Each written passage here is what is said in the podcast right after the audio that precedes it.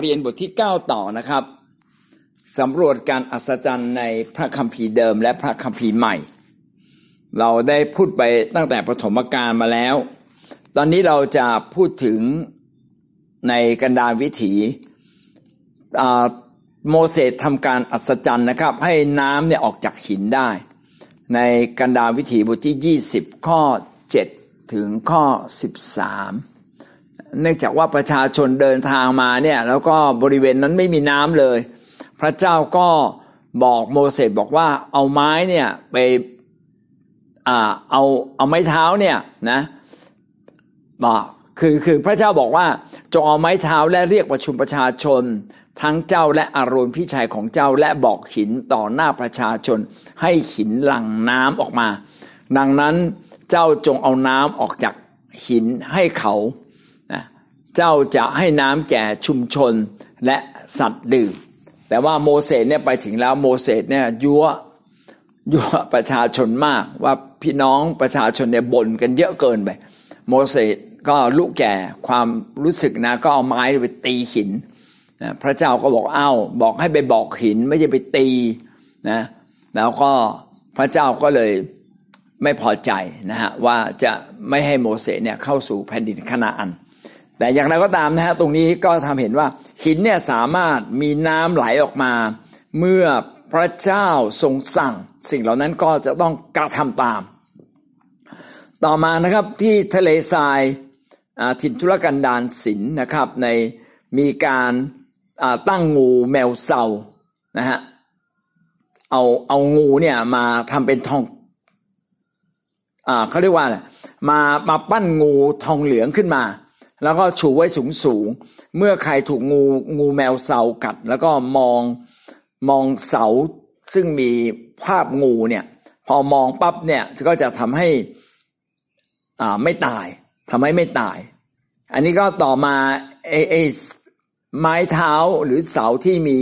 รูปงูงูแมวเสาเนี่ย ก็กลายเป็นเครื่องหมายของกระทรวงสาธารณสุขของทั่วโลกเลยนะแม้แต่ของประเทศไทยก็เป็นรูปนี้นะครับ กนาววิธีบทที่ยี่บเอ็ดข้อสี่ถึงข้อเก้านะฮะนะพระเจ้ารักษาโรคโดยวิธีแปลกประหลาดนะครับยี่บเอ็ดข้อสี่ถึงข้อเก้า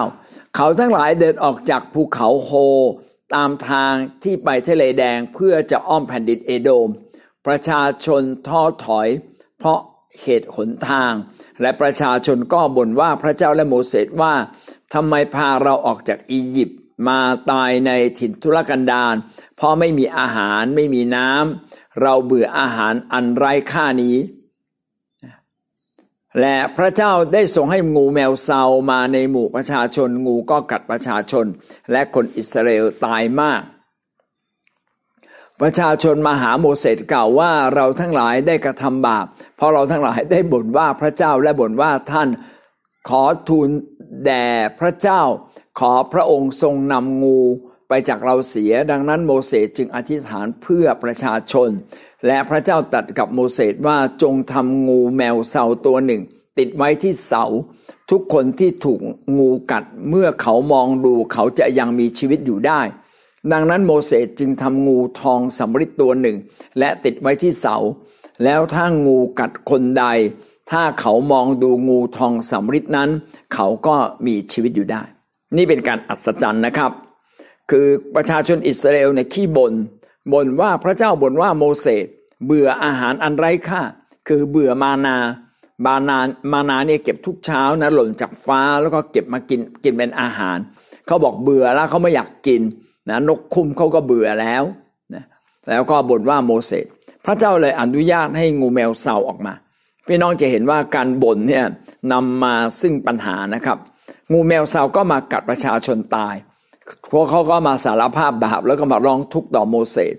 พระเจ้าก็บอกว่าให้ปั้นงูแมวอ่าปั้นงูแมวเสาเป็นทองสำริดขึ้นมาตัวหนึ่ง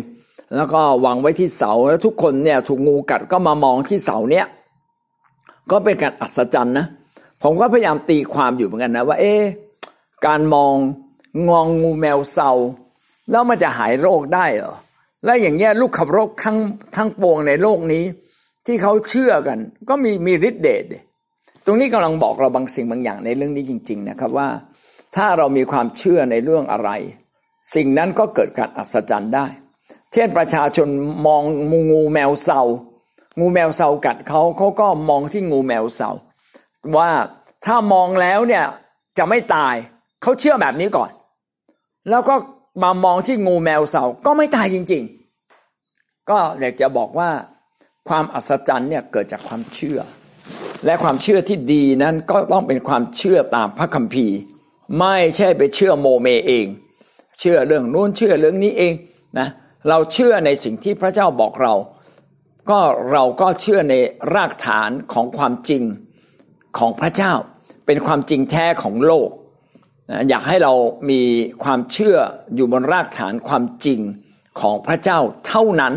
นี่ก็เป็นสิ่งที่ดีที่สุด เพราะว่าจะนำเราไปถึงซึ่งความรอด อันอื่นจะนำไปถึงซึ่งความรอดไม่ได้ นอกจากทางของพระเจ้า สิ่งนี้ก็เป็นสิ่งที่ชี้ให้เห็นว่าคนเมื่อถูกกัดนะครับ ถูกแมวสาวกัดนั้น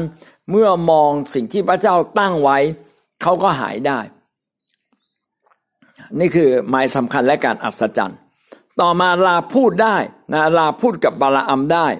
ที่เมืองเปโทนะครับกนาวิถีบทที่ยี่สองข้อยี่แปดถึงข้อสามสิบเอ็ดพี่น้องรู้จักบาลาอัมไหมครับ บาลาอัมเนี่ยเป็นผู้เผยพระวจนะนะอยากได้เงินก็อยากจะไปทำการแช่งสาบคนอิสราเอล แต่ว่า พระเจ้าก็ทรงห้ามไว้ บาลาอัมก็ยังดื้อด้านนะพระเจ้าก็เลยมาเตือน เตือนโดยการให้ลาตัวหนึ่งพูดเตือนบาลาอัมได้ยี่แปดถึงข้อสามเอ็ดจะอ่านให้ฟังนะครับ กันดานวิถีบทที่ยี่สิบสองยี่บเอ็ดนะ ดังนั้นรุ่งเช้าบาลาอัมก็ลุกขึ้นผูกอานลา ไปกับเจ้านายแห่งโมอับ แต่พระเจ้าทรงกริ้วต่อบาลาอัมเพราะเขาไป ดังนั้นทูตสวรรค์ของพระเจ้ามายืนอยู่ มายืนเป็นเป็นผู้สกัดทางบาลาอัมไว้ ฝ่ายบาลาอัมขี่ลา มีคนใช้สองคนไปกับเขา เมื่อลานั้นเห็นทูตสวรรค์ของพระเจ้าถือดาบยืนอยู่ในขนทาง ลาก็เลี้ยวออกนอกทาง เข้าไปในทุ่ง ทุ่งนา บาลาอัมจึงตีลาให้กลับไปทางเดิม แล้วทูตสวรรค์ของพระเจ้าก็มายืนอยู่ทางแคบระหว่างสวนองุ่น มีกำแพงทั้งสองทาง ทั้งสองข้างทาง เมื่อลาเห็นทูตสวรรค์ของพระเจ้า มันก็ดันไปติดกำแพง หนีบเท้าของบาลาอัมเข้ากับกำแพง บาลาอัมก็ตีลาอีก แล้วทูตสวรรค์ของพระเจ้าก็เดินไปข้างหน้า ยืนอยู่ที่ทางแคบไม่มีทางที่จะหลีกไปทางขวาหรือทางซ้าย เมื่อลาเห็นทูตสวรรค์ของพระเจ้ามันก็หมอบลง บาลาอัมยังคงนั่งอยู่บนหลังลา บาลาอัมก็โกรธจึงเอาไม้เท้าของเขาตีลา แล้วพระเจ้าเปิดปากลา มันจึงพูดกับบาลาอัมว่าข้าพเจ้าได้กระทำอะไรแก่ท่าน ท่านจึงได้ตีข้าพเจ้าถึงสามครั้ง บาลาอัมพูดกับลาว่า เพราะเจ้าได้แกล้งเราเรา อยากจะมีดาบอยู่ในมือเดี๋ยวนี้เราจะได้ฆ่าเจ้าเสีย ลาก็พูดกับบาลามว่าข้าพเจ้าไม่ใช่ลาของท่าน ที่ท่านขับขี่อยู่ทุกวันตลอดชีวิตจนบัดนี้ดอกหรือข้าพเจ้าได้เคยกระทำเช่นนี้แก่ท่านหรือ บาลามก็บอกว่าไม่เคย แล้วพระเจ้าทรงเบิกตาบาลาม เขาจึงเห็นทูตสวรรค์ของพระเจ้าถือดาบยืนอยู่ในขนทาง บาลามก็ก้มศีรษะซบหน้าลงกราบ และพูด และทูตสวรรค์แห่งพระเจ้าพูดกับบาลามว่าทำไมเจ้าจึงตีลาของเจ้าถึงสามครั้งดูเถิด เรามาห้ามเจ้า เพราะเจ้าขัดขืนเรา พี่น้องครับนี่เป็นสิ่งที่อัศจรรย์มากเลยนะครับ บาลามเนี่ยอยากทำตามใจตัวเอง อยากจะรับใช้กษัตริย์โมอับด้วยการไปสาบแช่งคนยิว แล้วก็ไปโดยที่พระเจ้าเนี่ยรู้ว่าใจบาลามเนี่ยอยากจะไปสาบแช่งเต็มแก่ แล้วก็เพื่อจะรับสินบน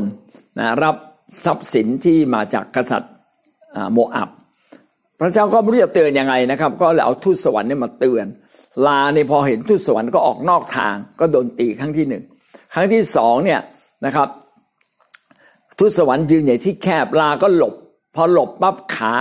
ก็เป็นหนีบกับกำแพงขาของของบาลามเป็นหนีบกับกำแพงก็เจ็บ ก็โดนตีครั้งที่สองครั้งที่สามลามหมอบลง เพราะว่าไม่เดินไปเดินไปก็มีหวังว่าดาบเนี่ยจะฟันเจ้านายตัวเองตาย ก็หมอบลงก็โดนตีครั้งที่สามนะสุดท้ายพระเจ้าก็ให้ลาพูดสอนบาลามบอกว่าฉันดีกับท่านตลอดชีวิตทำไมท่านมาตีฉันทำไม ฉันเคยทำไม่ถูกต้องเหรอนะ นะสุดท้ายพระเจ้าก็ให้บาลามเห็นว่าโอ้ปัญหาทั้งหมดที่ลาทำเนี่ยทำเพื่อเขาทำเพื่อเขาเป็นการปกป้องชีวิตของเขานะทูตสวรรค์ถือดาบอยู่ข้างหน้าบอกมาสิเราจะฟันเจ้าให้ตายเลยนะก็เป็นการเตือนบาลาบาลาอัมนะบาลาอัมก็เลยตั้งใจหมายว่าเอาละเขาจะไปเผยพระวจนะอย่างถูกต้องไม่ไปสาบแช่งพี่น้องเป็นสิ่งที่อัศจรรย์นะครับว่าลาพูดได้ พี่น้องเราจะเห็นได้ว่า บางครั้งเนี่ยเราไปตีความคนที่กระทำกับเราผิดผิดนะครับเเขาไม่เคยทำแบบนี้กับเราวันนี้เขาทำแบบนี้เขากระด้างกระเดือง หรือเขาทำตัวไม่ดีหรือนะเราอาจจะคิดหลายอย่าง เราไม่สืบเสาะดูก่อนว่าเบื้องหลังจริง ๆ ที่คนดีคนหนึ่งทำแบบนั้นอะเขาก็ต้องมีเหตุผล แล้วเหตุผลของเขาเนี่ยถูกต้องไหมเราก็ต้องไปตรวจสอบก่อนนะนี่ก็ขอบคุณพระเจ้านะบางครั้งพระเจ้าก็ ให้บางคนมาแนะนำเราสอนเรานะลาก็ยังมาสอนบาลาอัมได้เลย ขอบคุณพระเยซู เรามาดูการอัศจรรย์ต่อไปนะครับ ไม่เพียงแต่น้ำออกจากหินแล้วก็เรื่องงูแมวเซาแล้วก็เรื่องลาพูดกับบาลาม เรามาดูในสมัยยุคผู้วินิจฉัย ในยุคผู้วินิจฉัยเนี่ยเกิดอะไรขึ้นมาบ้าง ในโยชูวาบทที่สามข้อสิบสี่ถึงข้อสิบเจ็ด ในยุคโยชูวาและก็ผู้วินิจฉัยมีสองสองยุคนะครับ โยชูวาและยุคผู้วินิจฉัย โยชูวาสามารถพาคนอิสราเอลสามล้านคนข้ามแม่น้ำจอแดน เดินบนดินแห้งได้ โยชูวาบทที่สามข้อสิบสี่ถึงข้อที่สิบเจ็ด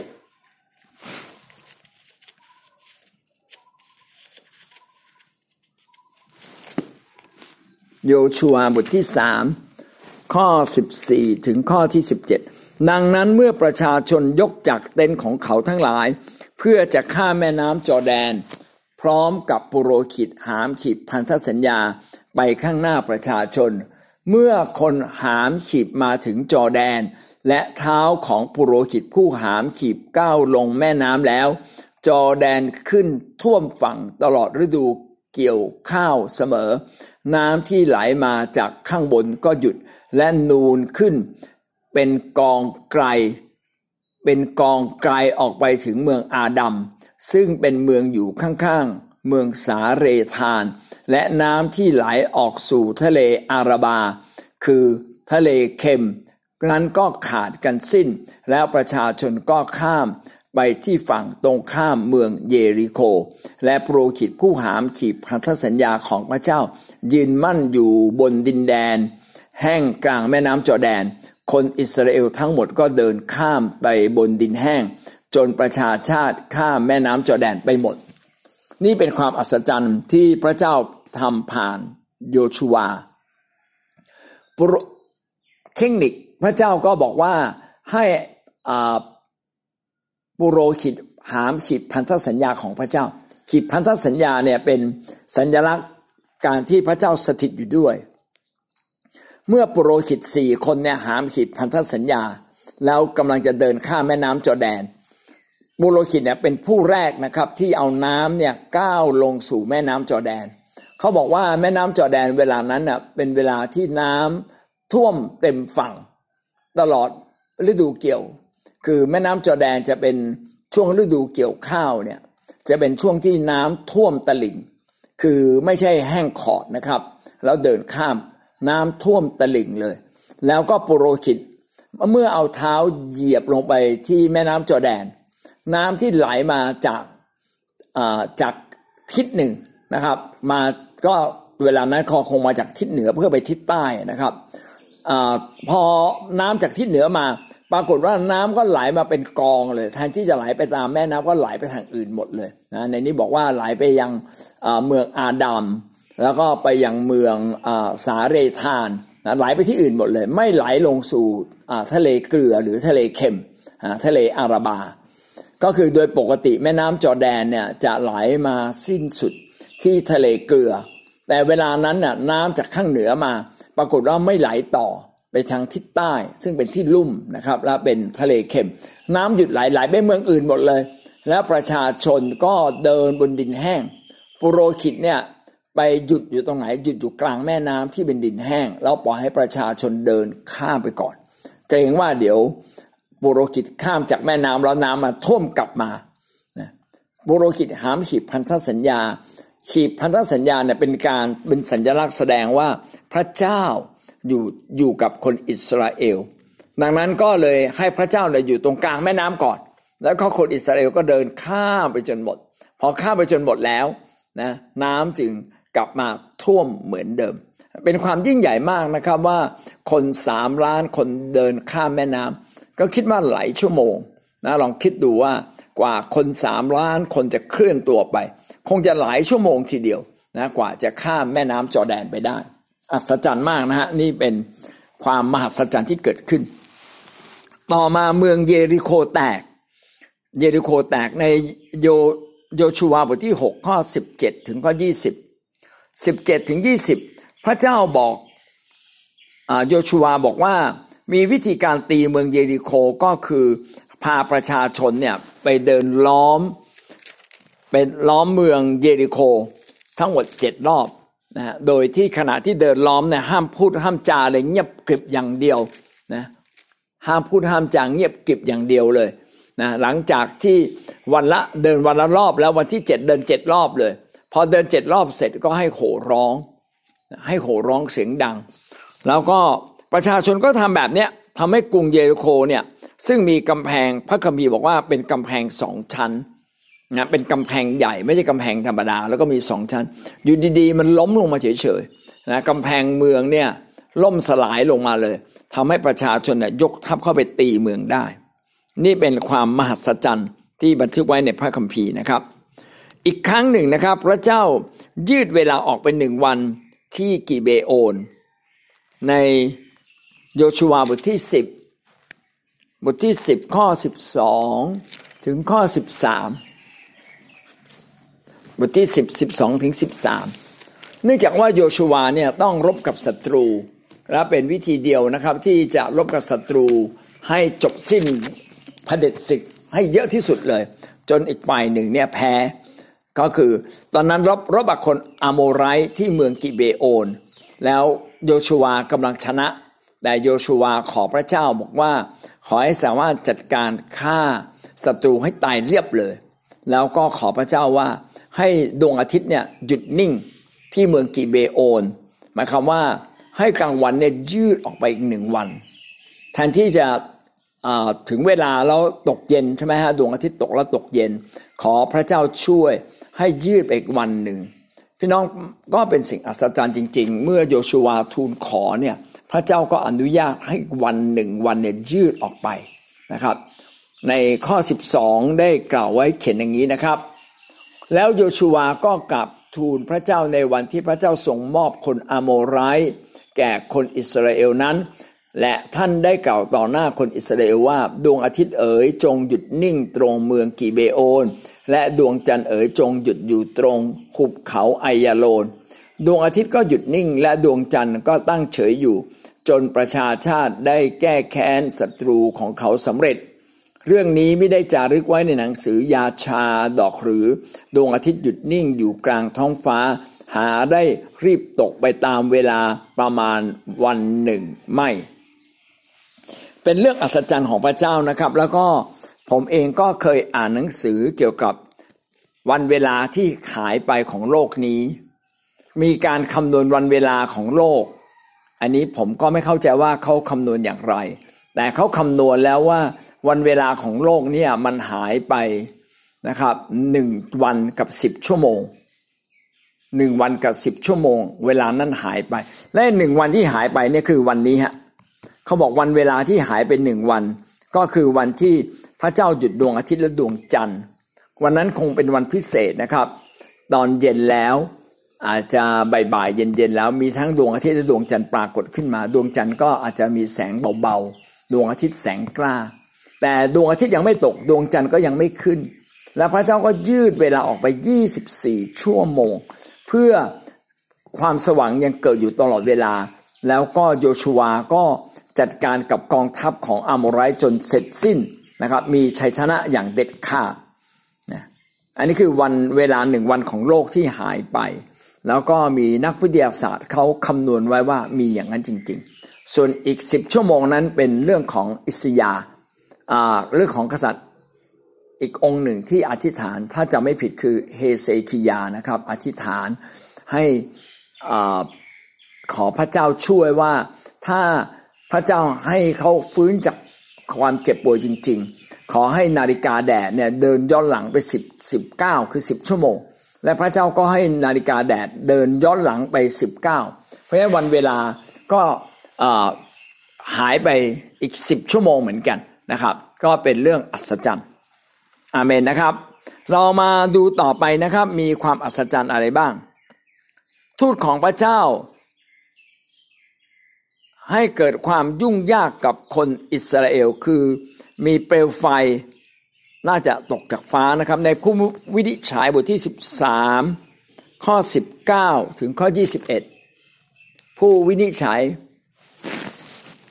บทที่ 13 19 ถึงข้อ 21อ่าจะอ่านให้ฟังนะครับ มาโนอาก็เอาลูกแพะกับธัญบูชามาถวายบนศิลา แด่พระเจ้าผู้ทรงทำการอัศจรรย์ มาโนอาและภรรยาก็ดู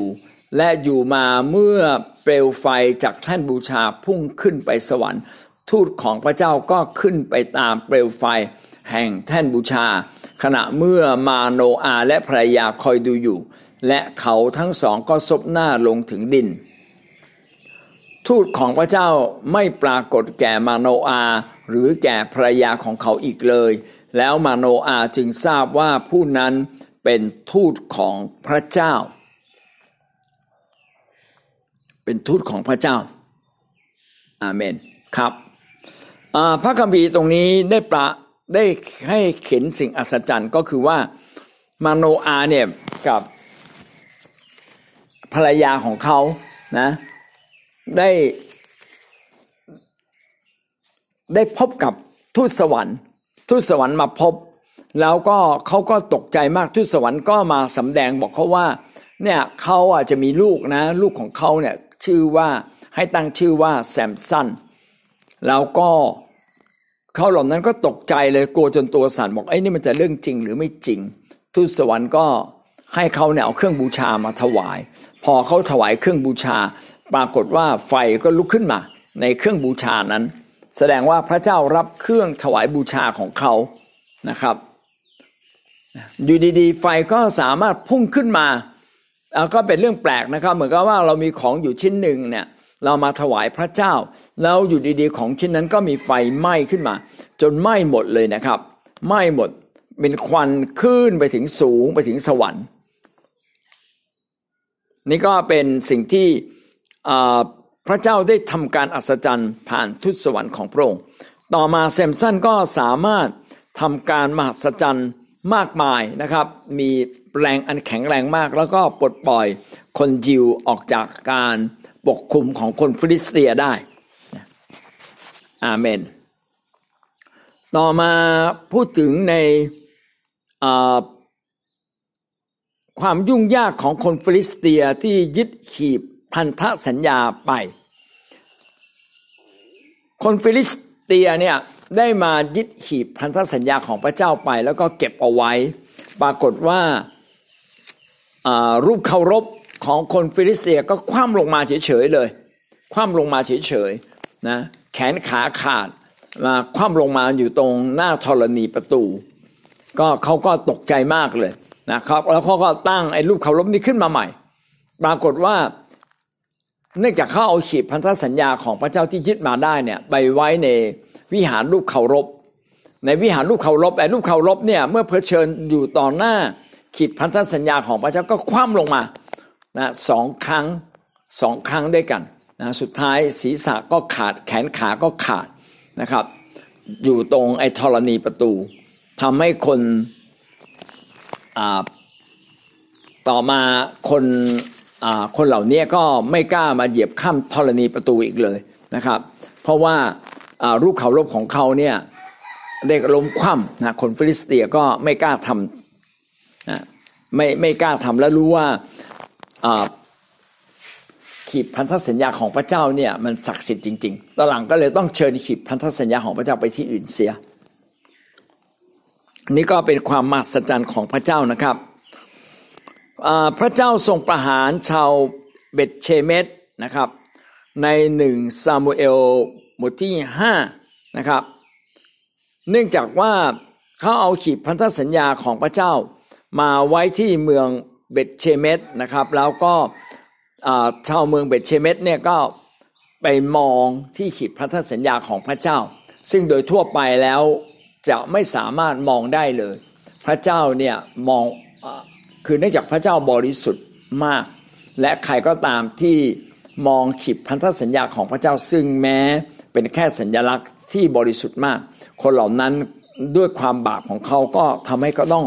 ล้มลงถึงแก่ความตาย รากฏว่าประชาชนจำนวนมากเมื่ออได้เอาขีดพันธสัญญาของพระเจ้ามาไว้ที่เมืองของเขา ไม่ว่าโดยตั้งใจหรือไม่ตั้งใจ คนเหล่านั้นก็อยู่ดีๆ ก็ป่วยตายขึ้นมาเต็มไปหมดเลยนะครับ ก็อยู่ในหนึ่งซามูเอลบทที่ 6 นะครับ ข้อ 19 ถึงข้อ 21 อ่านให้ฟังนะครับ หนึ่งซามูเอลบทที่ 6 ข้อ 19 ถึง 21 พระองค์จึงทรงประหารชาวเบตเชเมตเพราะว่าเขาทั้งหลายได้มองขีบแห่งพระเจ้า พระองค์ได้ทรงประหารเสียเจ็ดสิบคน และห้าหมื่นคน ประชาชนก็ไว้ทุกข์ เพราะว่าพระเจ้าทรงประหารประชาชนเสียเป็นอันมาก เมื่อชาวเบตเชเมตแล้วชาวเบตเชเมตจึงกล่าวว่าผู้ใดสามารถยืนอยู่ต่อพระเยโฮวาห์พระเจ้า ผู้บริสุทธิ์องค์นี้ได้ พระองค์จะเสด็จไปจากเราไปหาผู้ใดดี นี่ก็เป็นปรากฏการณ์ที่เกิดขึ้นนะครับ ดังนั้นเขาจึงส่งสารไปยังเมืองคิริยาทเยอาริมกล่าวว่า คนฟิลิสเตียได้คืนหีบแห่งพระเจ้ามาแล้วขอลงมาเชิญหีบขึ้นไปอยู่กับท่านเถิด คือตอนหลังคนฟิลิสเตียเนี่ยไม่กล้าเก็บหีบพันธสัญญา ก็ ให้วัวตัวหนึ่งนะครับบรรทุกบรรทุกแล้วก็เดินไป เดินไป ปรากฏว่าวัวนี้ก็ไม่รู้จะเดินไปไหน แต่ว่าเดินมาดินแดนอิสราเอลนะก็มาที่เมืองเบธเชเมชนะครับ แล้วพระเจ้าก็ให้ประชาชนเนี่ยที่เขามองเห็นที่มามองอผิดพันธสัญญาของพระเจ้าเนี่ยเกิดเหตุร้าย พี่น้องมันเป็นแบบนี้นะก็คือว่า มนุษย์เราทุกคนเนี่ยทำบาปเมื่อเราทำบาปแล้วมาอยู่ท่ามกลางความบริสุทธิ์ของพระเจ้าเนี่ยมันอยู่ไม่ได้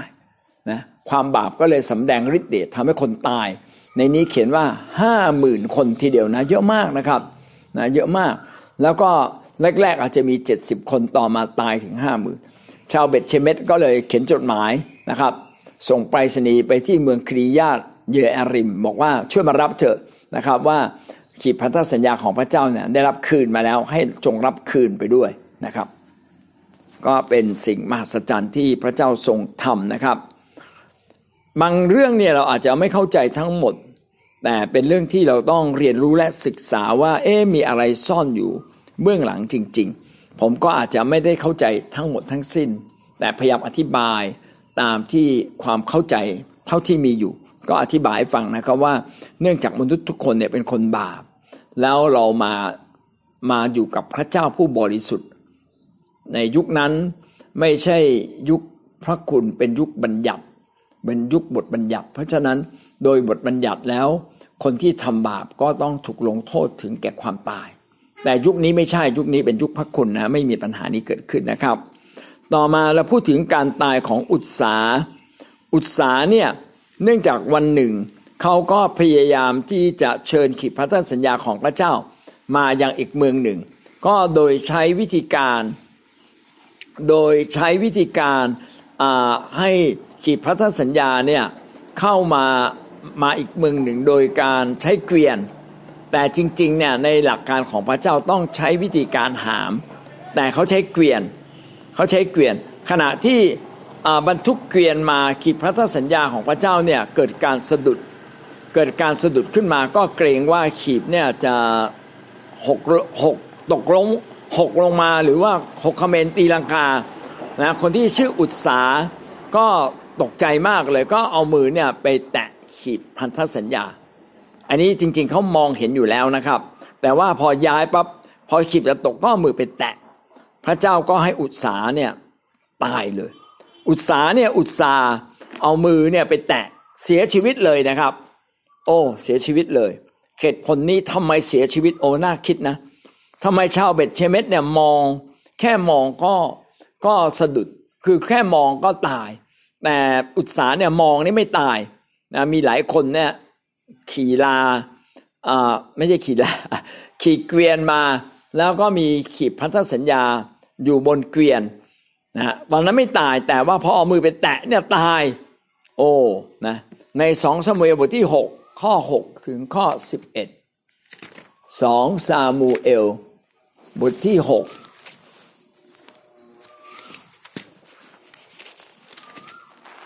หกถึงสิบเอ็ดนะครับ เมื่อมาถึงลานนวดข้าวของนาโคนอุตสาก็เหยียดมือออกจับหีบของพระเจ้า ไว้เพราะโคสะดุด และพระพิโรธของพระเจ้าก็เกิดขึ้นกับอุตสา พระเจ้าทรงประหารเขาเสียที่นั่น เพราะเขาเหยียดมือออกจับขีบนั้น และเขาก็สิ้นชีวิตอยู่ข้างขีบของพระเจ้า และดาวิดไม่ทรงพอพระทยัยพอพระเจ้าทรงทลายออกมาเหนืออุตสาจึงเรียกที่ตรงนั้นว่าเปเรตอุตสาจนถึงทุกวันนี้ในวันนั้นดาวิดก็ทรงกลัวพระเจ้า และพระองค์ตรัสว่าขีบของพระเจ้าจะมาถึง ข้าขีบของพระเจ้าจะมาถึงข้าได้อย่างไร ดังนั้นดาวิดจึงไม่ยอมที่จะนำขีบของพระเจ้าเข้าไปในเมืองของดาวิดซึ่งอยู่กับตน แต่ดาวิดได้ทรงนำไปที่บ้านของโอเบตเอโดมชาวกัด ขีบของพระเจ้าก็ค้างอยู่ที่บ้านของโอเบตเอโดมชาวกัดสามเดือน และพระเจ้าทรงอำนวยพระพรแก่โอเบตเอโดมและครอบครัวของเขาทั้งสิ้น นี่เป็นการแสดงถึงความบริสุทธิ์ของพระเจ้าที่พระองค์นั้นทรงดำรงอยู่ในความบริสุทธิ์นั้น ปรากฏว่าอุตสาก็ต้องเสียชีวิตไปนะครับ ก็ต้องเสียชีวิตไปเพราะว่าเอามือเนี่ยไปจับหีบพันธสัญญานะเป็นเรื่องแปลกนะครับว่าหีบพันธสัญญาไปอยู่กับใครเนี่ยพระเจ้าก็อวยพรเขา ถ้าอยู่กับคนต่างชาติของพวกฟิลิสเตียพระเจ้ากลับทำลาย แต่มาอยู่กับคนอิสราเอล เช่นมาอยู่กับโอเบดเอโดมชาวกัท พระเจ้าทรงอวยพรเขาสามเดือนนะครับ แต่พอไปอยู่กับคนฟิลิสเตียหีบพันธสัญญาทำให้รูปเคารพเนี่ยล้มลงมาสองรอบ แล้วพอไปอยู่กับชาวเบธเชเมชชาวเบธเชเมชเนี่ยคงจะเป็นคนทำบาปหลายอย่างอย่างรุนแรงทำให้ชาวเบธเชเมชเนี่ยตายไปห้าหมื่นกว่าคน ห้าหมื่นกว่าคนชาวเบธเชเมชก็บอกว่าย้ายไปเถอะอย่าอย่าอย่าอยู่ตรงนี้เลย ก็ไปบอกเมืองอีกเมืองหนึ่ง อีกเมืองหนึ่งก็มารับนะครับ พอมารับปั๊บดาวิดก็อยากเชิญ อยากเชิญขีพัฒนสัญญาเนี่ยมามาที่เมืองของตัวเอง เพราะว่าถือว่าเป็นการทรงสถิตของพระเจ้า เป็นสัญลักษณ์แทนพระเจ้า ขณะที่เชิญมาเนี่ยอุตสาเนี่ยขี่เกวียนมา มันทุกขีพันธสัญญามา โคสะดุดปั๊บก็ไปจับ พอจับปั๊บพระเจ้าทรงทำลายเลย เปเรตแปลว่าบุกทะลวง พระเจ้าก็บุกทะลวงอุตสานะเปเรตอุตสาบุกบุกทะลวงอุตสาอุตสาเสียชีวิตทันทีเลยนะดาวิดตกใจทั้งเสียใจทั้งตกใจโอ้พระเจ้าทำอะไรเนี่ย ก็ทำให้ดาวิดเนี่ยเรียนรู้เลยว่า พระเจ้าเนี่ยบริสุทธิ์และคงจะต้องมีการอัญเชิญ กิจพันธสัญญาผิดบางสิ่งบางอย่างแน่นอนเลยทำผิดต่อพระเจ้า พี่น้องพระเจ้าเนี่ยบริสุทธิ์ยิ่งใหญ่สูงสุด ดังนั้นคนที่ดำเนินชีวิตกับพระเจ้าจึงต้องสนใจชีวิตของตนเองว่ามีอะไรไม่ถูกต้องบ้างนะครับ ต่อมาดาวิดก็พบว่าว่าสิ่งที่ถูกต้องก็คือว่าต้องใช้ปุโรหิตเป็นผู้หาม แล้วก็เมื่อใช้ปุโรหิตหาม ขณะที่หามมาดาวิดก็ถวายเครื่องบูชาลบบาปตลอดเวลาเลยนะครับ ก็ทำให้ความบาปนั้นของมนุษย์นั้นถูกลบจากพระเจ้านะแล้วก็ดาวิดก็เก่งนะสรุปได้ว่าหนึ่งต้องอัญเชิญอย่างถูกต้องอันที่สองต้องอถวายบูชาเป็นการลบบาปถ้าเปรียบเทียบกับคริสเตียนทุกวันนี้ก็คือว่าชีวิตของเราเนี่ยต้องหมั่นสารภาพบาปอย่าให้ความบาปนั้นค้างอยู่ในชีวิตของเรา ซึ่งจะทำให้เราไม่ได้รับพระพรและอาจจะสามารถรับการลงโทษได้ อาเมนต่อมาในยุคสองอาณาจักรนะครับว่าพระเจ้าทรงสำแดงการมหัศจรรย์อะไรบ้าง ยุคสองอาณาจักรสองอาณาจักรนั้นเป็นยุคที่หลังจากที่คือกษัตริย์ดาวิดเนี่ยมีโอรสชื่อซาโลมอน ดาวิดครองราชอยู่ประมาณ 40 ปี แล้วก็หลังจากนั้นก็ซาโลมอนครองราชอีกประมาณ 40 ปี พอซาโลมอนเสียชีวิตปึงปับนะลูกของซาโลมอนชื่อเรโฮโบอัม ในยุคนั้นเองที่พระเจ้าอนุญาตให้อาณาจักรอิสราเอลแตกเป็นสองอาณาจักร คืออาณาจักรเหนือใต้อาณาจักรใต้อยังรักพระเจ้าก็จะมีสองเผ่า ก็คือเผ่ายูดากับเบนยามิน ส่วนอีกสิบเผ่านั้นอยู่ทางเหนือ ก็เลย เรียกว่าอาณาจักรเหนือ อาณาจักรเหนือก็มีดินแดนเยอะกว่าอาณาจักรใต้นะครับ แล้วสองอาณาจักรนี้ก็สู้รบกันอยู่ระยะหนึ่งทีเดียวนะครับ พระคัมภีร์ได้พูดถึงการอัศจรรย์อย่างไรบ้างนะครับ ได้พูดถึงพระหัตถ์ของกษัตริย์เยโรโบอัมเขี่ยวไป กษัตริย์เยโรโบอัมเนี่ยเขี่ยวไป ในหนึ่งพงกษัตริย์บทที่สิบสามข้อหนึ่งถึงข้อหก หนึ่งพงกษัตริย์บทที่สิบสามสิบสามข้อหนึ่งถึงข้อหก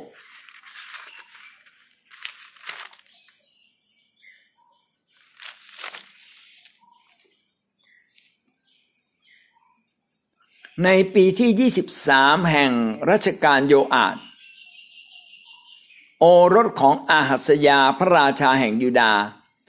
เยโฮอาหาดโอรสของเยฮูได้เริ่มครอบครองเหนืออิสราเอลในสมาเรีย และทรงครอบครองอยู่ 17 ปี พระองค์ทรงกระทำสิ่งที่ชั่วในสายพระเนตรของพระเจ้า และกระทำบาปตามบาปของเยโรโบอัมบุตรเนบัตซึ่งพระองค์ได้ทรงกระทำให้อิสราเอลทำด้วย พระองค์หาได้พลากจากสิ่งเหล่านั้นไม่ และพระพิโรธของพระเจ้าก็พุ่งขึ้นต่ออิสราเอล ระเจ้าทรงมอบเขาทั้งหลายไว้ในมือของอาซาเอล ในมือของเบนฮาดัดโอรสของอาซาเฮลหนึ่งเนืองด้วยเยโฮอาหาดได้วิงวอนพระเจ้า และพระเจ้าทรงฟังท่าน พระองค์ทรงเห็นการบีบบังคับของอิสราเอล คือที่พระราชาแห่งซีเรียบีบบังคับเขาอย่างไร เพราะฉะนั้นพระเจ้าทรงประทานผู้ช่วยผู้หนึ่งแก่อิสราเอล เขาจึงรอดพ้นจากมือคนซีเรีย และประชาชนอิสราเอลก็อาศัยอยู่ในบ้านเขาอย่างเดิมอาเมนอ่าอันนี้ก็เป็นอีกตอนหนึ่งนะครับ เป็นอีกตอนหนึ่งก็คือว่าคนอิสราเอลเนี่ยทำบาปต่อพระเจ้าทำบาปต่อพระเจ้านะครับ แต่ว่าเมื่อเขาร้องทูลต่อพระเจ้า พระเจ้าก็ส่งผู้ช่วยมาช่วยเหลือจัดการ พี่น้องจะเห็นว่าทุกครั้งที่ คนอิสราเอลเนี่ยร้องทูลต่อพระเจ้า พระเจ้าจะทรงโปรดให้มีผู้ช่วยเหลือมาเสมอเลย แล้วก็สามารถรบชนะอีกฝ่ายหนึ่งได้ อันนี้ก็เป็นความมหัศจรรย์ของพระเจ้านะครับ ต่อมาได้พูดถึงแป้งในหม้อแน่นน้ำในหายไม่หมดนะครับ ของหญิงไม้ชาวสาเรปัตในหนึ่งพงกษัตริย์บทที่สิบแปด สิบเจ็ดนะฮะพงกษัตริย์บทที่ เดี๋ยวนะฮะ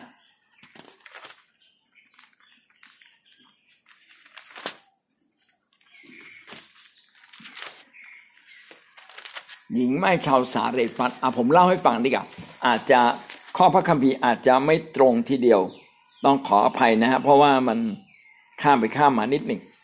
ก็คือหญิงไม้ชาวสาเดฟัตเนี่ยช่วงนั้นเป็นช่วงสงคราม แล้วก็กันดานอาหารนะครับ ก็เป็นช่วงที่อ๋อผมเปิดผิดหนึ่งพงกษัตริย์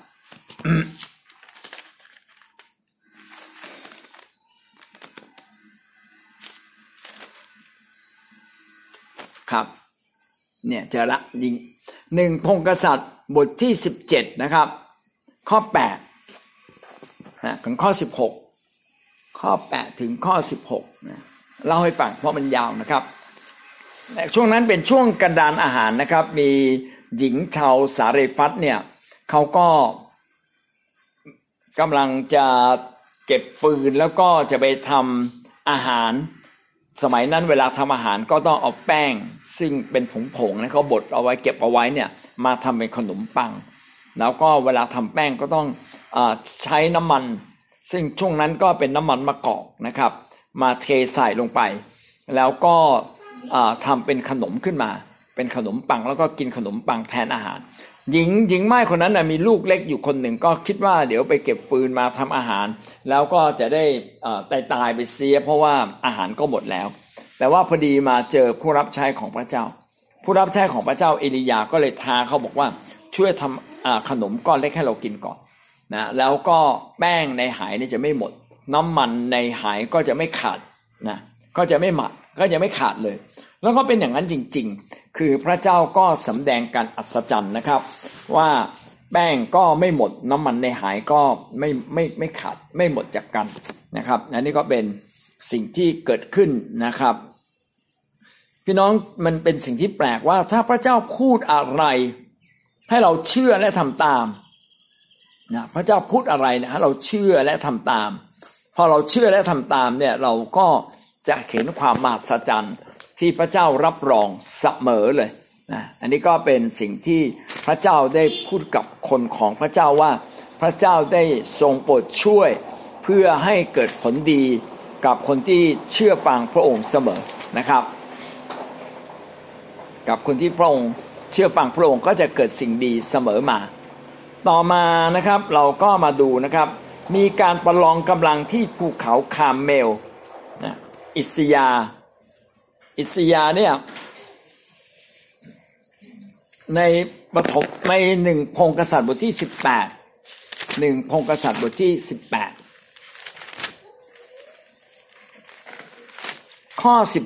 เจ็ดถึงข้อสี่สิบนะการพนันขันต่อบนภูเขาคามเมล เนื่องจากกษัตริย์อาหับเนี่ยเป็น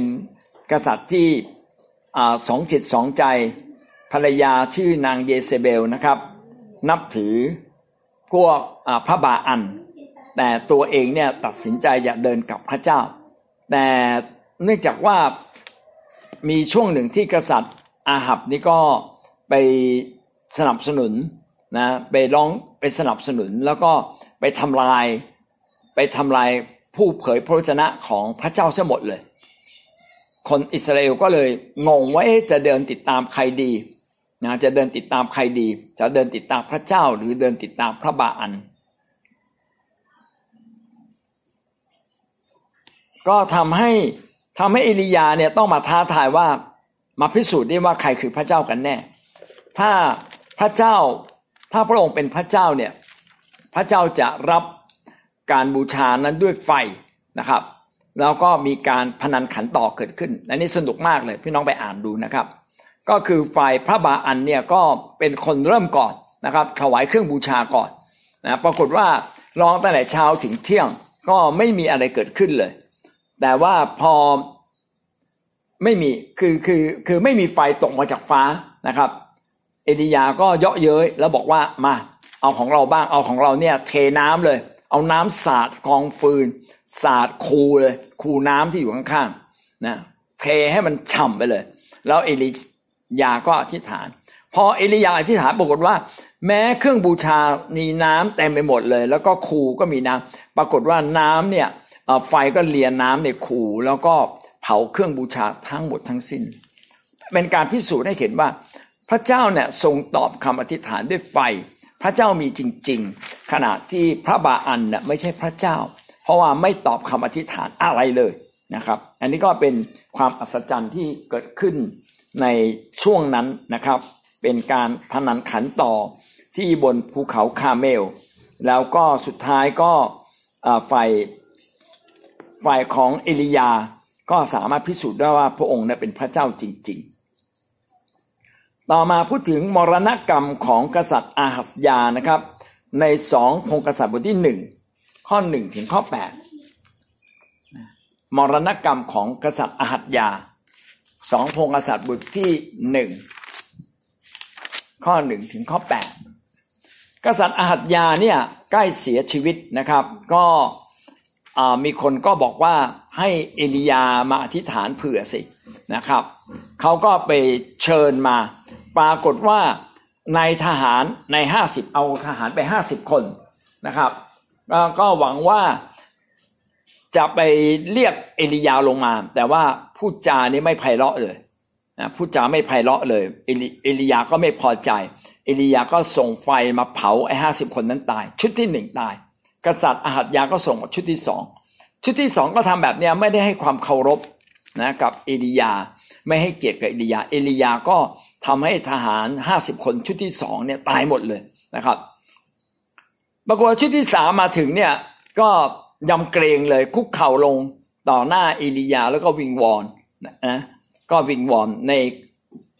สองพงกษัตริย์บทที่หนึ่งข้อสิบสามได้เขียนไว้ดังนี้นะครับ พระราชารับสั่งให้นายห้าสิบคนที่สามไปพร้อมกับทหารห้าสิบคนของเขา และนายห้าสิบคนที่สามก็ขึ้นไปและคุกเข่าลงต่อหน้าเอลียา วิงวอนท่านว่าข้าแต่คนแห่งพระเจ้า ขอชีวิตของข้าพเจ้าและชีวิตของผู้รับใช้ ของท่านอีกห้าสิบคนนี้ ให้เป็นสิ่งที่ประเสริฐในสายตาของท่าน ดูเถิดไฟลงมาจากฟ้าสวรรค์และได้เผาขวานในห้าสิบทั้งสองคนก่อนหน้านั้นเสีย พร้อมทั้งทหารห้าสิบคนของเขาด้วย แต่บัดนี้ขอให้ชีวิตของข้าพเจ้าเป็นสิ่งที่ประเสริฐในสายตาของท่าน แล้วทูตของพระเจ้าก็กลับกับเอลียาจงลงไปกับเขาเถิด อย่ากลัวเขาเลยท่านก็ลุกขึ้นลงไป กับเขาเฝ้าพระราชา ก็สุดท้ายนะครับ ในห้าสิบคนที่สามก็ไม่ตาย เพราะว่ามีความยำเกรงต่อ ผู้รับใช้ก็เท่ากับมีความยำเกรงต่อพระเจ้า ก็เป็นสิ่งมหัศจรรย์นะครับของพระเจ้านะครับ พี่น้องจะเห็นว่ามีความอัศจรรย์ของพระเจ้าอยู่เสมอนะที่เกิดขึ้นท่ามกลางสิ่งต่างๆ ที่ให้เราเห็นว่าหลักการของพระเจ้าเนี่ยเป็นเรื่องที่เราต้องยำเกรง ต้องเป็นเรื่องที่เรา ถวายเกียรติพระเจ้าจริง ๆ และพระเจ้าก็จะทรงโปรดอวยพรและสถิตอยู่ด้วยนะครับอาเมนนะนี่ก็คือความมหัศจรรย์ของพระเจ้านะครับอาเมนครับเราคงต้องจบเพียงแค่นี้ เพราะว่าเดี๋ยวเก้าโมงผมต้องมีนัดนะครับนะขออนุญาตจบเพียงแค่นี้นะครับหวังว่าพี่น้องจะเห็นความมหัศจรรย์ในสิ่งต่างๆ ที่เกิดขึ้นอย่างมากมาย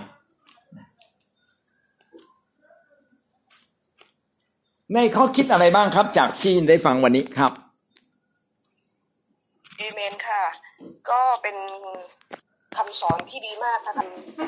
เราเรียนรู้ว่าพระเจ้าเนี่ยเป็นครูที่ฉลาดจริง ๆ นะคะ พระองค์ทรงใช้เหตุการณ์ต่างๆ เรื่องราวนะคะทั้งมุมชีวิตของด้านดีของบุคคลต่างๆ ที่เราควรจะเอาแบบอย่าง แล้วก็มุมชีวิตในด้านที่ไม่ดี เพื่อเราไม่ควรจะเอาเป็นแบบอย่าง เราจะเห็นว่าคะ สิ่งที่พระเจ้าเองต้องการให้เราเรียนรู้จากเหตุการณ์ที่เราได้อ่านจากพระคำพระเจ้าเนี่ยเป็นสิ่งที่สอนให้เราได้พบหลักการข้อคิดคติเตือนใจในการดำเนินชีวิตในทุกๆเหตุการณ์นะคะเช่นเดียวกันในการดำเนินชีวิตประจำวันของเราในปัจจุบันนี้พระเจ้าก็ยังสื่อสารกับเราและยังตรัสกับเราผ่านสถานการณ์ผ่านเหตุการณ์ต่างๆนะคะโดยการที่ทำให้เราเนี่ยมีประสบการณ์ เพื่อให้เราเกิดความมั่นใจ ในการติดตามพระองค์ และทำให้เราได้รู้ว่าพระเจ้าเนี่ยยิ่งใหญ่กว่าทุกสถานการณ์นะคะแล้วก็สิ่งที่ได้เรียนรู้ในวันนี้คือสิ่งที่พระเจ้าพูดด้วยเนี่ยก็คือว่าเราจะเห็นว่าในยุคพระคัมภีร์เดิมเนี่ยเป็นยุคเป็นเป็นสิ่งที่พระเจ้าจะจริงจังแล้วก็เป็นเป็นการพิพากษาที่ค่อนข้างจะรุนแรงนะคะเพราะว่าในพระคัมภีร์เดิมในยุคพระคัมภีร์เดิมเนี่ยเวลานั้นเนี่ยเอ่อมันเป็นการที่ ต้องรับการพิพากษาโดยตรงนะคะ โดยที่คนนั้นเนี่ยไม่ได้มีการมารับแทนใครทำอะไรก็ต้องรับการพิพากษาโดยตรง โดยต้องพิพากษาค่อนข้างจะรับการพิพากษาค่อนข้างจะรุนแรง แล้วก็เรารู้สึกว่าเออทำไมมันเกิดความทำให้เกิดการน่ายำเกรง ให้รู้ว่าพระเจ้าของเราเนี่ยน่ายำเกรง แต่ว่าเราขอบคุณพระเจ้าที่เราได้เกิดในยุคพระคุณนะคะ ในปัจจุบันนี้ก็คือพระคุณของพระเยซูคริสต์เป็นผู้รับการพิพากษาแทนเรา ทั้งที่ถ้าเราเกิดในยุคพระคัมภีร์เดิมเนี่ยเราอาจจะโอ้โหอาจจะไม่ได้รอดแล้วป่านนี้นะคะ พี่น้องเพราะว่าเราทำบาปวันหนึ่งหลายครั้งนะคะแต่ว่าในพระคัมภีร์เดิมบางครั้งทำผิดแค่ครั้งเดียวก็ยังไม่ได้รอดนะคะเพราะว่าเขาต้องรับการพิพากษาโดยตรงนะคะแต่ว่าวันนี้พระเยซูคริสต์เป็นผู้ที่รับ บาปแทนเรารับการพิพากษาแทนเรา ทุกครั้งที่พระเจ้าพิพากษาพระเยซูคริสต์ก็ทรงรับแทนเรา ก็ขอบคุณพระเจ้าที่เราได้อยู่ในพระคุณของพระองค์ได้ถ้าเราได้มองดูหมายสำคัญการอัศจรรย์แต่ละเรื่องนะเราก็จะรู้ว่ามีบางอย่างเป็นความจริงที่ซ่อนอยู่ทำให้เราเข้าใจมากขึ้น และเราก็สามารถอยู่ในหมายสำคัญการอัศจรรย์เหล่านั้น และขณะเดียวกันก็ทำให้เราเติบโตขึ้นมากับพระเจ้าได้ด้วยนะเราก็จะเห็น หมายสำคัญได้มากยิ่งขึ้นในอนาคตนะขอพระเจ้าอวยพรนะวันนี้อาจจะคงต้องจบเพียงแค่นี้พราะเดี๋ยว9โมงมีประชุมกับผู้นำอีกห้องหนึ่งนะตอน9โมงข่าวครับขอพระเจ้าอวยพรพี่น้องทุกท่านนะครับ สวัสดีครับ